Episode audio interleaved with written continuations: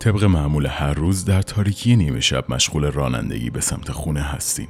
سکوت شب و نور ستاره ها تنها همدم رفت آمدهای شبانه شما هستن و از تنهایی و غرق شدن در افکارتون لذت می‌بریم. اما امشب ذهنتون بیش از حد برای فکر کردن خسته است.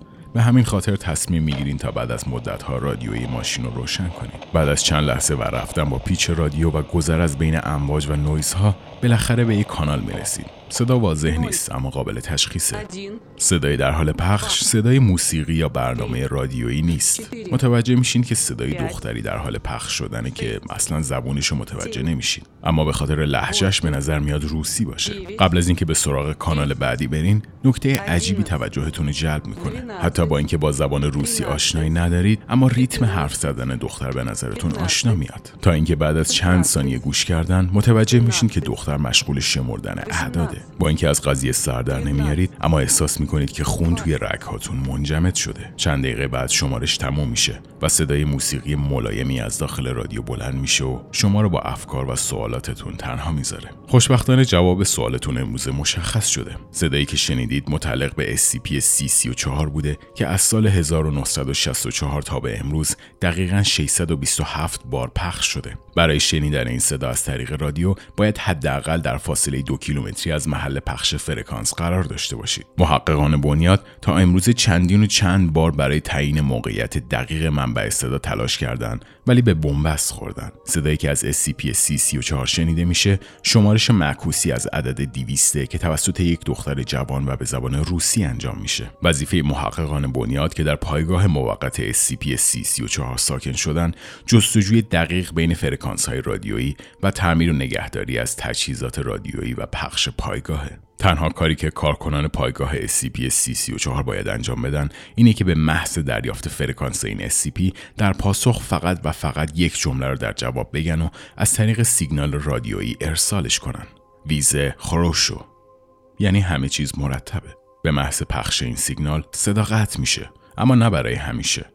به نظر می‌رسه که زمان فعالیت SCP-C34 کاملا تصادفیه و فاصله بین پخش این صداها از دو هفته تا 6 ماه اندازه گیری شده. شاید تا به حال اسم ایستگاه رادیویی اعداد به گوشتون خورده باشه. ایستگاه اعداد به ایستگاه های رادیویی گفته میشه که در اونها معمولا یه نفر مشغول خوندن یه سری اعداده که میشه بعد از کدگشایی به یک پیام معنادار تبدیلشون کرد. از کاربردهای احتمالی این ایستگاه میشه به ارتباط کشورها با جاسوسهاشون توی نقاط دیگه دنیا اشاره کرد. شیوه رایج پیام های این ایستگاه به این صورته که یه نفر پیامی حاوی اعداد و بین چند واژه معین در ابتدا و انتها قرائت می‌کنه. این پیام ممکنه به هر زبونی هم باشه. اعداد معمولا به صورت گروه های پنج، چهار یا ستایی خونده میشن. این پیام که از طریق فرکانس های ثبت نشده پخش میشه چندین بار تکرار میشه. فاصله این تکرارها ممکنه چند دقیقه باشه و تکرار بعدی با فرکانس کمی متفاوت تر پخش بشه. هیچ کشور یا سازمانی تا به امروز مسئولیت ارسال این پیام ها رو به عهده نگرفته. با اینکه تکنولوژی های امروز خیلی پیشرفته تر و کارآمدتر از فرکانس های رادیویی هستن اما به نظر می‌رسه که همچنان تا همین امروز بعضی ایستگاه های اعداد به فعالیت های خودشون ادامه میدن. در سال 1997 فردی به نام آکین فرناندز در پروژه‌ای به نام پروژه Conet چهار سی‌دی رو منتشر کرد که در طی سالیان مختلف سیگنال های رادیویی مربوط به این ایستگاه های اعداد روی اونها ضبط شده بود. به گفته فرناندز این سیستم بسیار امنه. چون رمزگشایی از این اعداد کار تقریبا غیر ممکنیه و فرستنده‌اش هر کس و هر جا می‌تونه باشه. خب با توجه به این گفته ها مفهوم شمارش اعداد SCP-C34 چیه؟ و مهمتر از اون چرا بنیاد همیشه سه نفر رو مأمور گوش کردن به این و گفتن جمله همه چیز مرتبه می‌کنه؟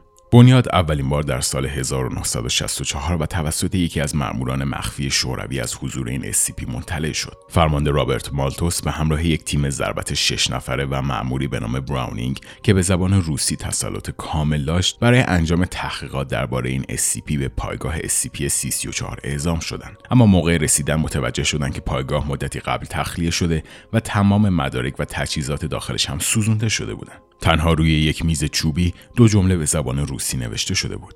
نذارید شمارشش رو تمام کنه و بهش بگید همه چیز مرتبه. تا به امروز محققین تلاش زیادی کردن تا هدف و ماهیت SCP-C34 رو مشخص کنند. در سپتامبر سال 2012 محققی به نام دکتر شولکیل که مسئول تحقیق روی این SCP بود به دوران بازنشستگی خودش نزدیک می‌شد اما بعد از گذشت سالیان و ضبط صدها مورد صدا هنوز به سرنخ قطعی یا مفیدی نرسیده بود. بنابراین دکتر شولکیل با همکار خودش به نام دکتر امرسون تماس گرفت و ازش خواست تا صداهای ضبط شده را آنالیز کنه. بلکه با تعیین لحجه دقیق دختر شاید بشه محل تقریبیشو حد زد و به پیشرفت اندکی رسید. اگرچه لحجه دقیق دختر هیچ وقت پیدا نشد اما آنالیز این صداها اطلاعات جالب تری رو در اختیار ما قرار داد. دکتر امرسون متوجه شد که هیچ کدوم از این صداها از قبل ضبط نشدن و تغییرات در تون صدا، لحن و سرعت بیان نشون می‌داد که تمامشون خاص و متمایز هستند. یعنی به جای استفاده از یک صدای ضبط شده و مشخص، دخترک صدها بار طی 50 سال اخیر این شمارش معکوس رو انجام داده. اما ماجرا به همینجا ختم نمیشه. بررسی های بیشتر مشخص کرد که نویز های پس زمینه و صداهایی که به نظر سیگنال رادیویی SCP-C34 رو مختل می‌کردن در واقع هر کدوم صداهای مشخص و خاصی بودن که خودشون مثل صدای دختر هر بار تغییر می‌کردن. اما به دلیل اینکه پخش صدای SCP-C34 هر بار بلافاصله توسط بنیاد متوقف می‌شد تعداد نمونه های لازم برای تعیین دقیق صداها کافی نبود با اجازه بنیاد قرار بر این شد تا پنج پخش بعدی به مدت طولانی تری ادامه پیدا کنند و این قضیه باعث شد تا امرسون به کشف بسیار ناخوشایندی دست پیدا کنه این نویس ها در واقع متعلق به صدای جیغ صدها و هزاران نفر که به نظر کودک سال می رسیدن بود. در نهایت دکتر شولکیل و امرسون به این نتیجه رسیدن که روند فعلی برای متوقف کردن پخش سی سی و چهار باید ادامه پیدا کنه. اوضاع به همین ترتیب پیش رفت تا اینکه سه سال بعد یکی از محققین سازمان به اسم دکتر یوریل ویلیس تصمیم گرفت تا خودش پرده از راز این ماجرا برداره و موقع پخش صدای SCP 334 بدون اطلاع بنیاد خودش با دختر صحبت کنه. صدای دختر به محض شنیدن صدای دکتر یوریل قطع شد و بعد از پنج ثانیه سکوت صدای جیغ بسیار بلند و تیزی شروع به پخش شدن کرد که باعث سرگیجه و حالت تهوع تمام افراد پایگاه شد. دکتر یوریل بعد از شنیدن صدای غیرقابل تحمل